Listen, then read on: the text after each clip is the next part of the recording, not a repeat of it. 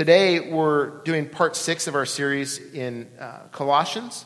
We're going to be in Colossians chapter 3, verse 18, 4 through 1. And, and if you need a Bible, uh, there's actually Bibles here, and, and the, our usher, Steve, will, will bring one to you. Uh, and uh, I didn't even tell him. I bet you he could pull it off, though. Uh, so, but yeah, if you need a Bible, raise your hand, and, and we'll get you one of these Bibles over here. Uh, but our, our, our, series is Jesus, every relationship made new.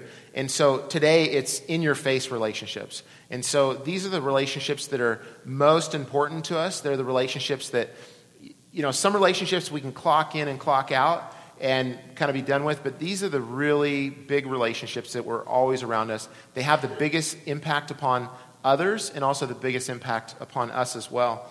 And this time of year, it's an interesting time. You have baseball winding down, you have football ramping up. You, may not be into sports, but uh, you probably are into interesting things like this, which is I was thinking about when my boys were little, they all played baseball. Uh, they, don't, they don't play now, but they all played for several years.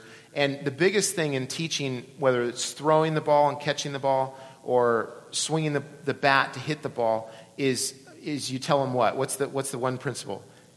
Keep your eye on the ball. All right, perfect. So, but as you, as you progress and get older and more advanced into baseball, it, it becomes more complicated. Uh, for instance, the pitchers in the major leagues, they throw the ball, most of them can throw up to 95 miles an hour. 95 miles an hour. I mean, uh, some of us haven't even driven that fast before and then others of us have. Uh, but, but to think about a 95 miles an hour, it, it actually, uh, the speed that it takes, it takes four tenths of a second for the ball to travel 60 feet and six inches. Four tenths of a second. Not, you don't even get a whole second once that ball leaves the pitcher's hand to swing right. I mean, that, that's absolutely amazing. Um, the batter has to decide very quickly whether it's a fastball, curveball, slider, knuckleball, screwball, or whatever, right? They've got to decide in their mind. But, but the really keen ones are paying attention to what the pitcher's doing otherwise before it leaves his hand. Uh, but they actually have, once they decide, they have to decide about the 25 to 30 foot mark, what it is, where they're going to swing. And then at that point, they have, listen to this, 250 thousandths of a second later to put that bat right where the ball is going to be. The scientists have proven that that's actually on the edge of humans' ability to actually think and, and move and react. So everything that you see happening in a baseball game when the, the pitcher throws and the, the batter hits is, is right on the edge of what we're capable of doing uh, as human beings. So, you know, wouldn't it be interesting if, if we had something like keep your eye on the ball? What, what if we had something like that for relationships? You know, what if, you know, when it comes to I'm, a, I'm, I'm married, and, you know, what if I could just say, well, keep your eye on, or, or I'm a parent, well, keep your eye on, or, or um, in work life, keep your eye on? Well, uh, the good news is, is, is we do. Uh, and it's, uh, it has to do with uh, something written in the, to the letter of the Hebrews in the New Testament. In Hebrews 12, uh, verse 1 through 2, it says, And let us run with perseverance the race marked out for us, fixing our eyes on Jesus, the pioneer and perfecter of our faith. So one could say that in relationships, keep your eye on Jesus. Fairly simple, right? But in relationships, keep your eye on Jesus. Uh, that's what God speaks to us in our passage today. And um, this section of Colossians, we've put a focus on relationships all throughout Colossians, but especially in this section, it speaks to those relationships. So let's pray and welcome God's presence today. Father, we thank you that um, even the way that you've expressed yourself to us is relational. And we know, God, even though it's a great mystery how it all can be, we know that you are a perfect family Father, Son, and Holy Spirit. And even the terms that you use um, are family and, and relational. And so we, we need your help today. We need your help to know how to treat one another. We need your help to know how to heal wounds that have happened through those closest relationships. And so God, we ask that you would come and teach today because each of us needs something different from you. And so have your way with us, God, and, and let these words that are written so long ago mold together with you, Holy Spirit, and that we might hear from you and know that we've met with you. In Jesus' name, amen. So, we're starting in verse 18 of chapter 3, but what we're about to read is a, is a, is a household code. And so, household codes today are written in books. Here's how to do family, here's how to parent, or here's how to, uh, you, know, you know, treat one another, that sort of thing. But they were big, they're big now, and, and, but even more then. Like, this is the way that you do your household, okay? Now, what's written here uh, not unique in the sense that it would address the different members of the family, um, but the values that are here are, are wholly different than the values of the time.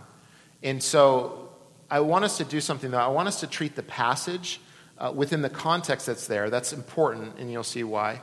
I also want to uh, give Paul his due and let him say what he's meant to say here so that we can understand what he's saying and, and, and then unpack it.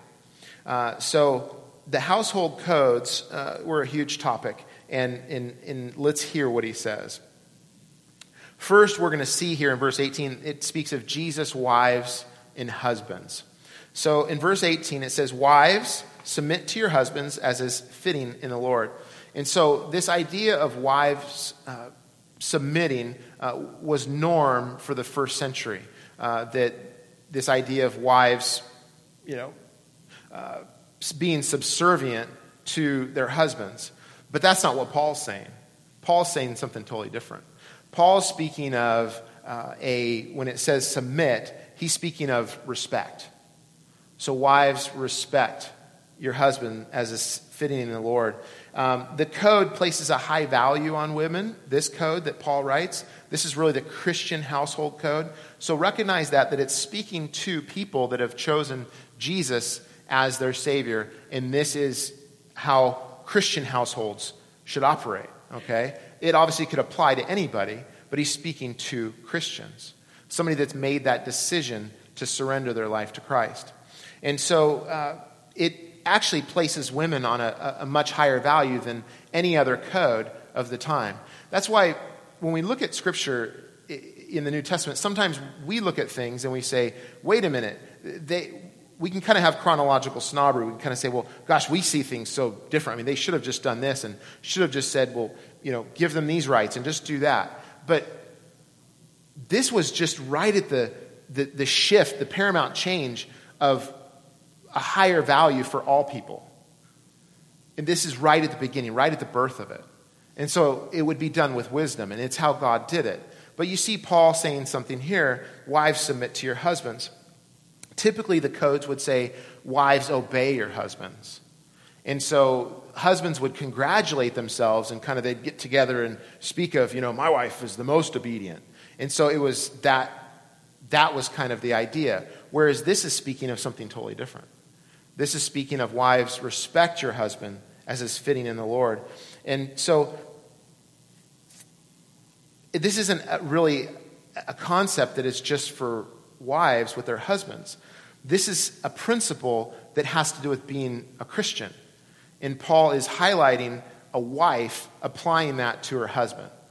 Because actually, as Christians, there's a mutual submission that we have in the Lord, that we have for each other. Ephesians chapter 5 verse 21, Paul also wrote to the church there, submit to one another out of reverence for Christ. So in Christ there's equality between male and female. There's absolute equality between male and female in Christ. It's clear in scripture. Uh, also uh, chapter 3 of Galatians verse 28, Paul writes to the Galatians, there is neither Jew nor Greek, slave nor free, male nor female, for you are all one in Christ, Jesus. So this speaks of a voluntary submission. So this verse is not here for husbands to say to their wives, submit. Okay? So this isn't here for the husband to come along and say, see what it says? It, you've already gone out of bounds. Paul's not speaking to you. Paul's not speaking to me. He's speaking to wives. He's speaking to their heart, how they can have the heart of their husband and how their husband can have their heart. And so, wives, respect your husband, submit to your husbands, which is a principle that is a Christian principle. Um, so, it's not a universal law that speaks of masculine dominance. Sorry, guys. It's just, it's not something that, that does that. You know, when we think of God, God communicated himself to a paternal society. Okay? So, in other words, very fatherly. Okay? And so we see God communicated as Father, Father, Son, and Holy Spirit. And the, the only gender that we see God in, in that he became flesh, is a man, Jesus, right? The Son. But when you think of Father, in actuality, he is the Father, and that's the proper way to um, address him because that's how God communicated himself. But in actuality, Father is neither male nor female. Father is male and female because that's where you see the clearest picture of God, right? Then he created man and woman in their image. So when you have woman and you have man, you get a really clear picture of what God is like.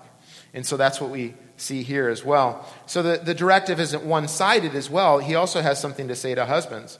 So, husbands, love your wives and do not be harsh with them. So, um, husbands are presented with a demanding task as well, right? Because we can look at this, but hey, get going with life.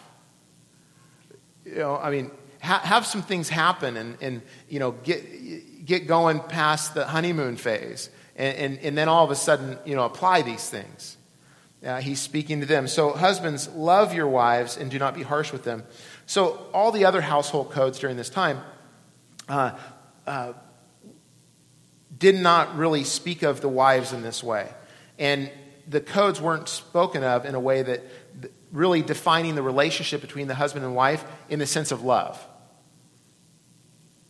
Okay, I think today we almost kind of push it the other way. It's like it's just all love, right? It's just love, love, love, love, love. Okay? We, we kind of push it the other way because we just, in some ways, we're in love with love, right? Uh, but then there's also, you know, commitment. And so what we see here is um, something defined totally different. This was, this was revolutionary in this time to say, husbands, love your wives and do not be harsh with them. So um, the code focuses on husbands loving their wives, and uh, it focuses on um, those who follow Christ and serving others gladly and faithfully, right? So each of these things, wives submit to your husbands, and then husbands love your wives it's, it's gladly and faithfully. Gladly and faithfully. Not being compelled by being pushed by the other person, but gladly and faithfully. And uh, typically, what's fitting with these things, because even cultures today, right, this would be revolutionary, what we're reading here. Even 2,000 years later, this would be spoken into. Uh, people would say, wow, this is, this is totally different. But for the Christian, our culture is in Christ. So being in Christ defines what's fitting.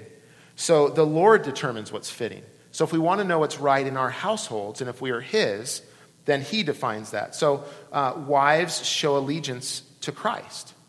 That's what it speaks as, as is fitting in the Lord. And so here's, here's something is that the wife's ultimate submission is not to her husband the wife's ultimate surrender is not to her husband, it's to Christ. Right? And so um, that is her absolute authority. Her absolute surrender is, is to Jesus. In husbands, here's the deal that's what you want.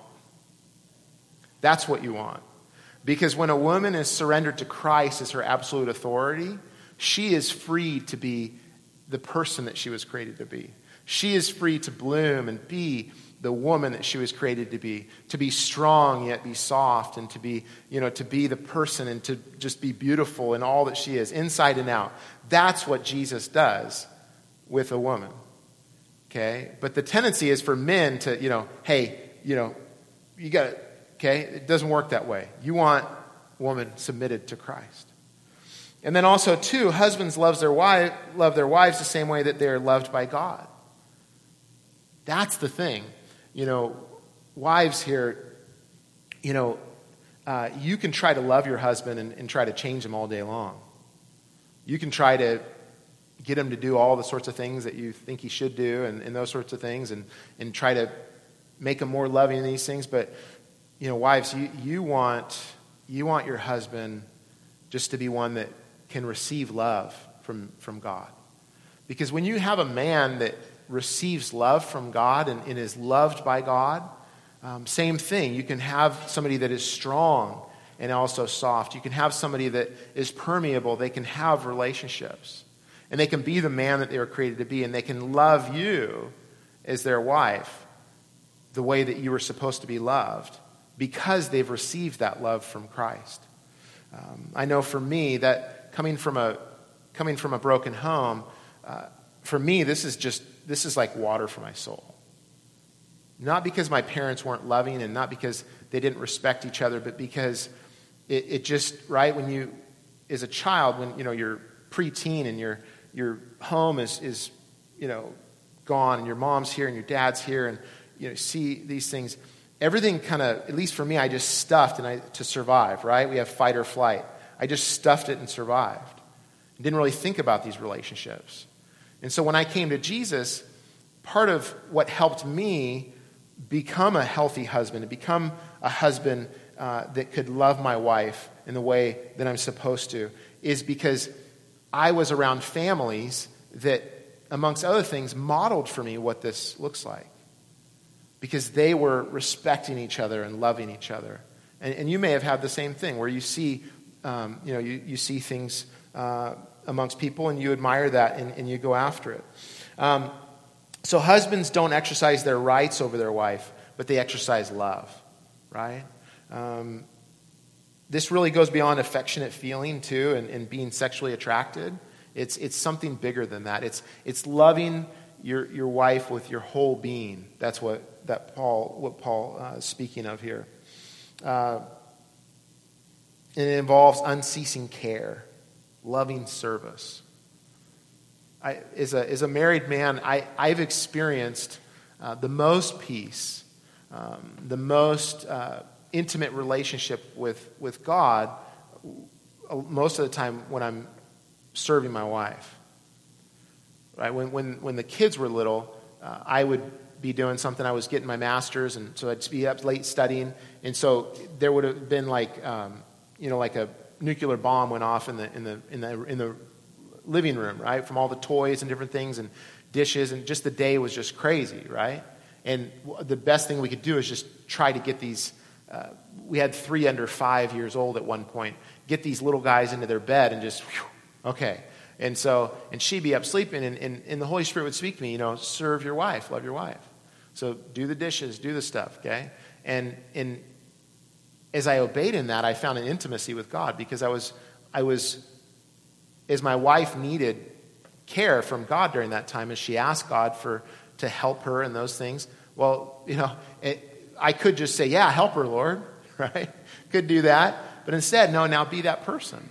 And so there's a great intimacy, I think, for for husbands and wives, you know, to be able to, if you really want to be close with God, then partner with Him in loving the person right in front of you.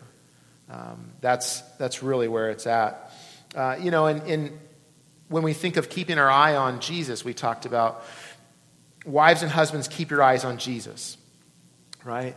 Um, one of the biggest things I heard about Jesus before I became a Christian was Jesus loves you.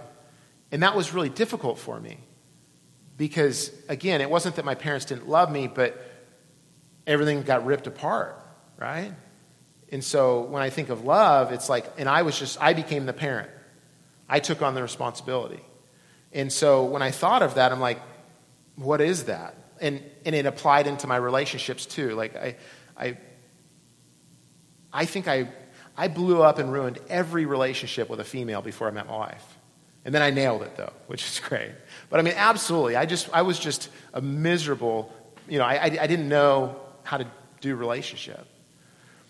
And so we see a different picture here when we think of who Jesus is. And once I got to know who Jesus was, I started to understand what relationships were about. We see the clearest picture of, of keeping our eye on Jesus when we think of the cross. When we understand that, that Jesus was a person that uh, out of his own volition, out of his own heart and his own drive, uh, laid down his life, right? Uh, Jesus wasn't a victim. He wasn't one that uh, came under a horrible happening. But Jesus chose to go to the cross. In Luke, the, the center point of the book of Luke, you see that Jesus turns and he's ministering over here and he says, and he resolutely set out towards Jerusalem, towards the cross. And that's why we fix our eyes on him, because Jesus is one that is able to finish what he started. And Jesus is one that is able to choose the hard thing. And even when it gets hard, he perseveres and goes through. And so we have a model in Jesus where we see one that he gave absolutely everything. Everything. And so, wives and husbands, that's why we look at Jesus. Because Jesus sacrificed everything, and he was able to say at the end of it on the cross, It is finished. That's the kind of person that we want to look to. There's all kinds of other things today that creep in with husbands and wives and, you know, try to work their way into our thinking, but let's focus on Jesus. Let's let Jesus be right at the center of our lives, in our marriages as well. The next thing we see in verse 20 is we see that Jesus uh, is uh, Jesus' children and parents, okay? So, uh, children and parent relationships. So, children Obey your parents in everything, for this pleases the Lord. So, again, it was unusual to address children. Children were really seen as the property of their father. They were, in essence, just a little bit higher than, than slaves. So, children, obey your parents in everything, for this pleases the Lord. So the command assumes this, though. This is important, okay? Because again, this has to do with power and respect and, and, what's happening. So it assumes that parents will not demand anything unseemly from, from their children. Right? Uh, it also takes for granted that parents have their best interest of the children in mind. And so this isn't as well something that parents take to their kids and say, hey, you obey me in everything for this pleases the Lord.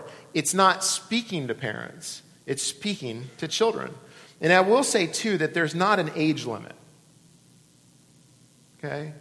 I, I don't think that God created parental relationships with children so that when you're 18, now this goes away and I have to, I have to move on to something else. But because for me, too, as you are hearing a little bit of my story, I have become more of a son and my parents have become more parents, I think more than the majority of my childhood after, after I've been an adult.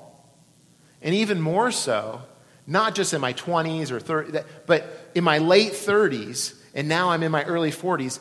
Now I think we're trying to, I think we're starting to figure it out. Don't judge us. We're starting to figure out, I'm starting to figure out how can I be a son? And, and, and my parents so it's, it's but it's, it's so exciting because that's the hope of the gospel, isn't it? I mean, that's the hope of resurrection, isn't it? Is that, is that if I have a bad day or if I have a bad year, or some, there's some here that you've had a bad marriage and it ended, or you've had a bad family, and, and guess what? There's hope. There's hope for healing, there's hope for healthy relationships. If you're still breathing, if you're still above ground, that's still getting worked out. There's hope in Jesus. And it's because of Jesus that things are getting better.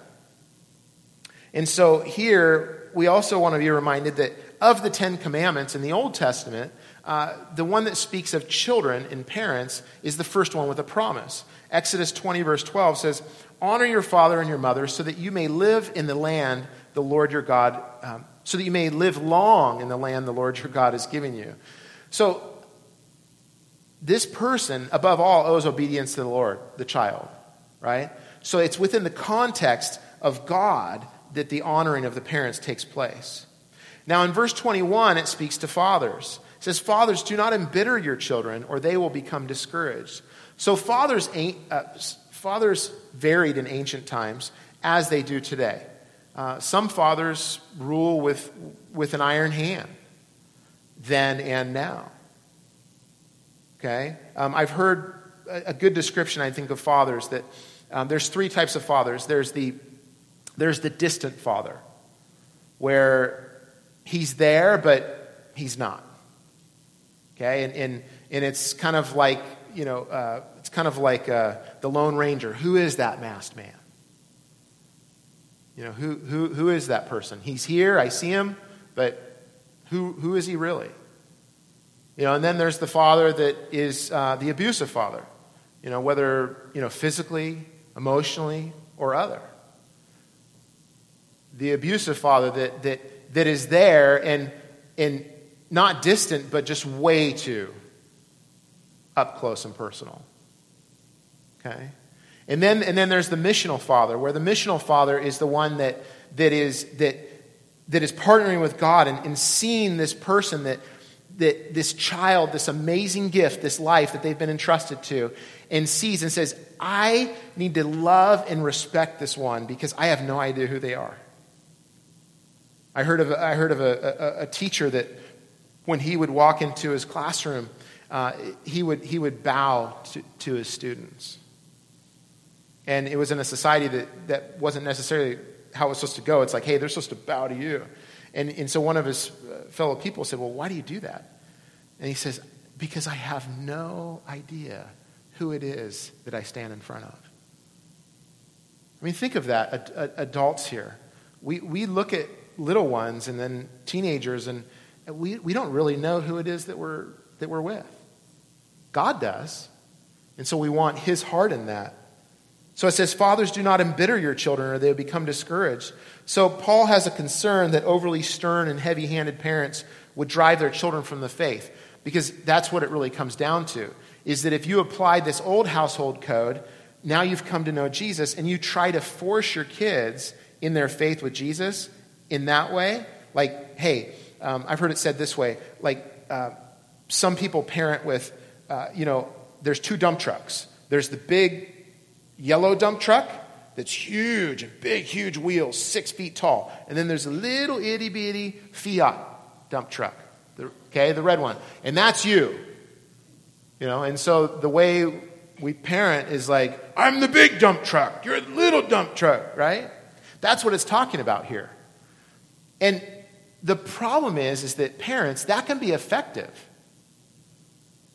You can actually get kids to get in line and do that. And this is something that I'm working on. It's something that I'm working on as a parent is that I want to approach my sons in a way that I have their heart. I don't want to be the big dump truck versus the little dump truck and they, they obey or do things because I'm the big one. I want them to obey and I want them to live their life and be healthy because I have their heart and they have mine. It's completely different. Because what can happen is, is that they'll become discouraged. Right? And that's where in life, where a child becomes discouraged, is where they think they don't have it. They don't have what it takes. Where shame is put on them. Shame is spoken to them. And so what happens is they become discouraged that you embitter your children. So if Christian parents also too push their faith on their child, right? I mean, look, Jesus spoke of it. He said, look, when, when somebody comes to faith, you know, it's like the wind coming. You see the results, but it's, you know, the Spirit of God comes, but you can't see the wind, right? It's, it's, it's this mystery, and, and, and, and, but it just happens. And, but as parents, right, if you've come to know Jesus, you want your children to know Jesus. But it has to be them interacting with God. And, and as parents, we have to understand that we have to remember where we came from and look how God guided us. And then trust and say, wow, the Holy Spirit's involved in their life too. Holy Spirit's involved in their life and He's working on them as well. So, fathers should treat their children with love, compassion, and patience. And children's obedience is ultimately to the Lord. Uh, you know, again, so fathers, parents, keep your eyes on Jesus. That's difficult to do sometimes, isn't it? Uh, I, we took a couple of mission trips uh, when we were youth pastors, Michelle and I, to uh, the UK. And I don't know if you know this, but they, I found out they drive on the other side of the road. And so, uh, you know, I did okay until there was roundabouts. And as I, as I came out the roundabout and I'm talking and looking at the scenes, I would end up on the other side of the road. And, and no joke, I'm driving and there's some kids in the back, and the statute of limitations is over, so I can talk about this. But there's some kids in the back. They don't have seat belts, and we're in this van because we're building stuff for this big outreach youth event. And, and, and so we're driving them on the other side of the road, and, and there's this car coming at me. And I'm like, what is wrong with this person? They're coming right at me, and they're on the wrong side of the road. And yet it was, it was I who was on the wrong side of the road. So, so whip the wheel over and hit the curb. And it, no joke, one kid said, I'm calling my mom. What are you doing? To, you know, and it's actually okay because he was actually 18. He had just graduated. So, but um, nobody got hurt or injured. Uh, but, but you had to, the, the way they told me, he said, look, this is how you're going to not cross over. Keep your eye on the line.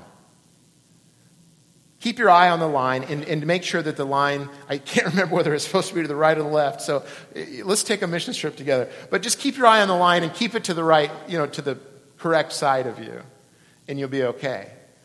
That's what you're supposed to do to keep on that. And in keeping your eye on the ball is a little too simplistic if you're a parent, isn't it?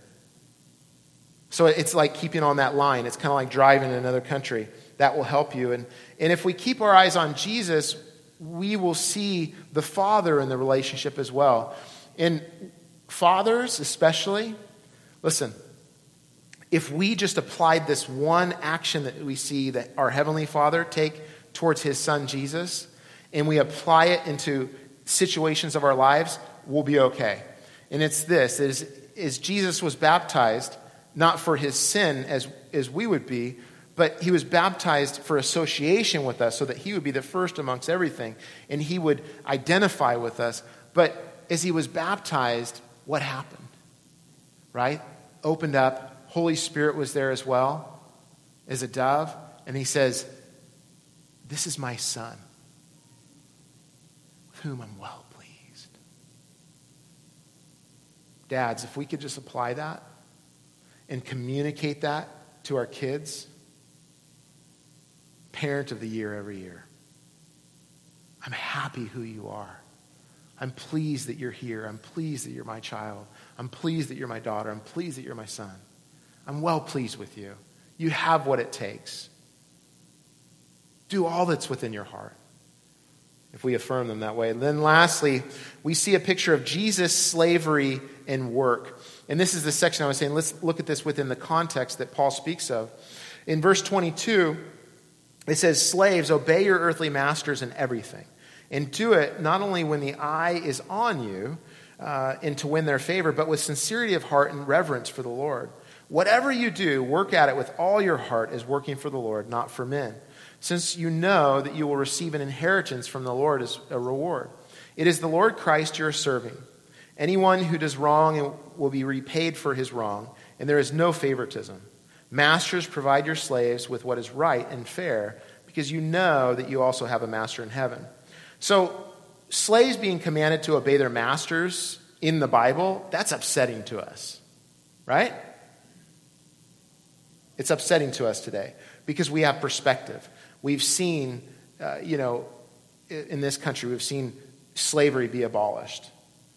Okay? We, we, we've seen efforts to stop slavery. There's, there's actually uh, more slaves today per capita than, than any other time in history because it still goes on. But it's not as much up front as it was before. And so there's a push on that again to, to free people up. But slavery, slavery was a reality for the first century Christians. It was, it was right then. Again, this is at the birth of Christianity, the birth of a new way to be human. And so Paul's speaking into that. So Paul's not sanctifying slavery here at all. Okay? That's not what he's doing. Uh, we know when he has a wise opportunity, he takes it. Read the book of, or the letter, it's just one chapter to Philemon. Okay? He's speaking to a former slave owner about his slave, and he, he speaks to them about how things should be. He says, Refresh my heart in Christ. And so, how things should be in Christ. And so, he takes the opportunity when he has it. Um, also, too, Paul addresses slaves as responsible human beings, not as property as it was seen at the time. Um, most people regarded slaves in a different way. Most took slaves that they were incapable of doing good. Yet Paul speaks to them in a whole other way, especially that he would speak to a household and include slaves. It shows that something's happening here. We would look and say, just blow it out of the water, just push away the whole system. But instead, he's going through the side door in, in walking after things in a different way. Also, too, notice verse 1 of chapter 4. What does it say? Masters, provide your slaves with what is right and fair because you know that you also have a master in heaven. So, masters are being commanded to treat their slaves as equals. That's what he's saying. That's what they would have heard. We look at it and just say, hey, you got to just blow it out. But that's what he's speaking of. And there's a principle here. The kingdom of God, which is what Jesus spoke about the most and what he came to proclaim, happens internally to a person and transforms them before it happens externally. So we look at society and we want everything changed, and we can't believe that people do certain things. We can't believe we do certain things sometimes. But know this the kingdom of God, where things are as they are in heaven, like the way they're supposed to be, happens internally to a person. It transforms who they are, then it works its way out into the personality of a city or community. And then it transforms the community. So, what Paul is doing with these words here is he is opening the door for the kingdom of God to come in to transform them internally, then work out externally. And we've seen that progress within history so that it ultimately was abolished very publicly. Okay? The majority of the world would say today that slavery is, is wrong and, and, it's, and it's against God. Uh, but let's look at it through the lens of employee and employer, too. Okay? That's, that's helpful. Uh, many employees today, like, they justify laziness or poor work or dishonesty or uh, on the mistreatment of their employers. Okay? Typically, if they're lazy or have those things going on, they say, well, well they do this and that. Well, you know, they, they do this to me, and, and so they, they handle that. Again, Paul's speaking to Christians. He's saying, that's not your context for how you treat things. There's something different. Uh, you know, we can try to do as little as possible. Just get by. I'm just going to do the minimum. You know, hey, that's, that's all that I'm going to do. Don't ask me to do anything else because this is like what I'm doing and, and, and just nothing else. It, that, that's good. Just, just don't, nope, nope, you, you pushed on there. And what Paul's saying is saying, look, in Christ, that, that isn't how things work. Remember, there's a mutual submission to each other where there's permeability in the relationship. We don't get to do that in Christ. Also, too, work is just not to get to attention. So it says, obey your earthly masters and everything, or your boss, and, and, and do it not only when their eye is on you to win their favor, but with sincerity of heart. So again, internally working itself out into things around me, especially at our jobs, right? We can have a tendency to do the outward first. But we need to be the person that does things this way. Also, too, notice masters are shown that they have a master as well. Um, all of this has to do with power, right? But the New Testament speaks of that, that the, the first will be last and the last will be first. Uh, speaks of that even Jesus did not come to uh, he did not come to be served, but he came to serve, didn't he? Right? And so we follow one that was the best servant ever. And so in all of our relationships, let's be servants of other people.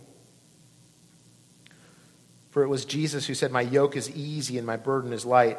Uh, you know, we have to ask ourselves can we say that in these relationships we talked about today, that I provide a light yoke and a light burden? Pretty challenging when we think of it that way. But we won't ever have perfection as Jesus does, but we can make progress in that as well. You know, in this passage, it really has to do with the lordship of Christ.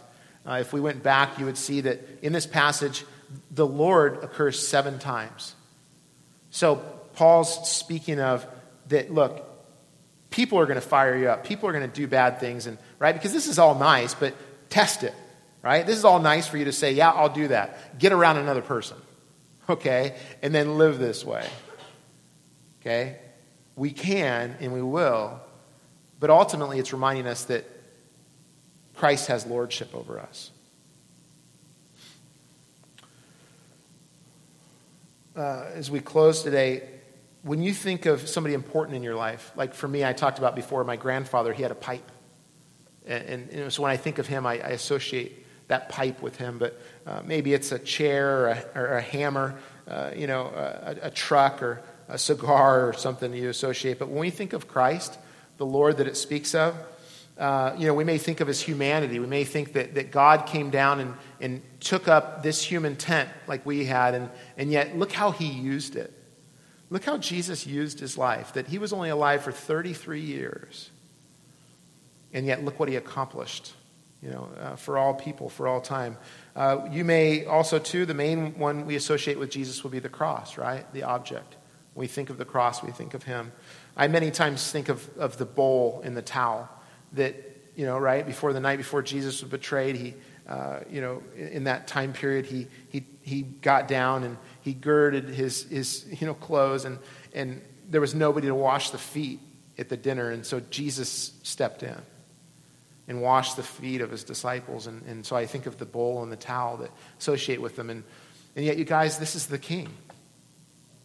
This is the one that we follow. And so the one that was most powerful became the least.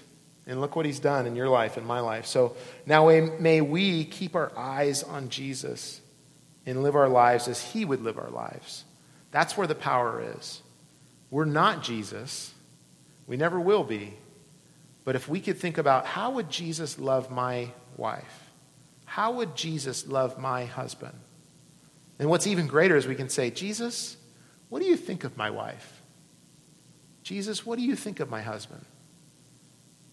And then, as sons and daughters, we can say, Jesus, what do you think of my mom? What do you think of my dad?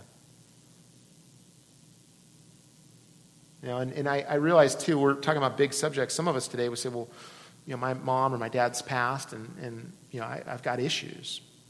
Here's the amazing thing God doesn't work in straight lines. He can, but He goes backwards, forwards, around, all about, and He's able to heal in ways and work in ways that we, we just if we just ask, He can. So He can heal those relationships too. And then His parents, you know, ask, ask Jesus, Jesus, what do you think of my son? What do you think of my daughter? So, God, we surrender our hearts and our lives to you. And uh, we ask that you would um, continue to move in our hearts. You continue to work in us. That we would know you and walk with you and, and be yours, Lord. We surrender our lives to you.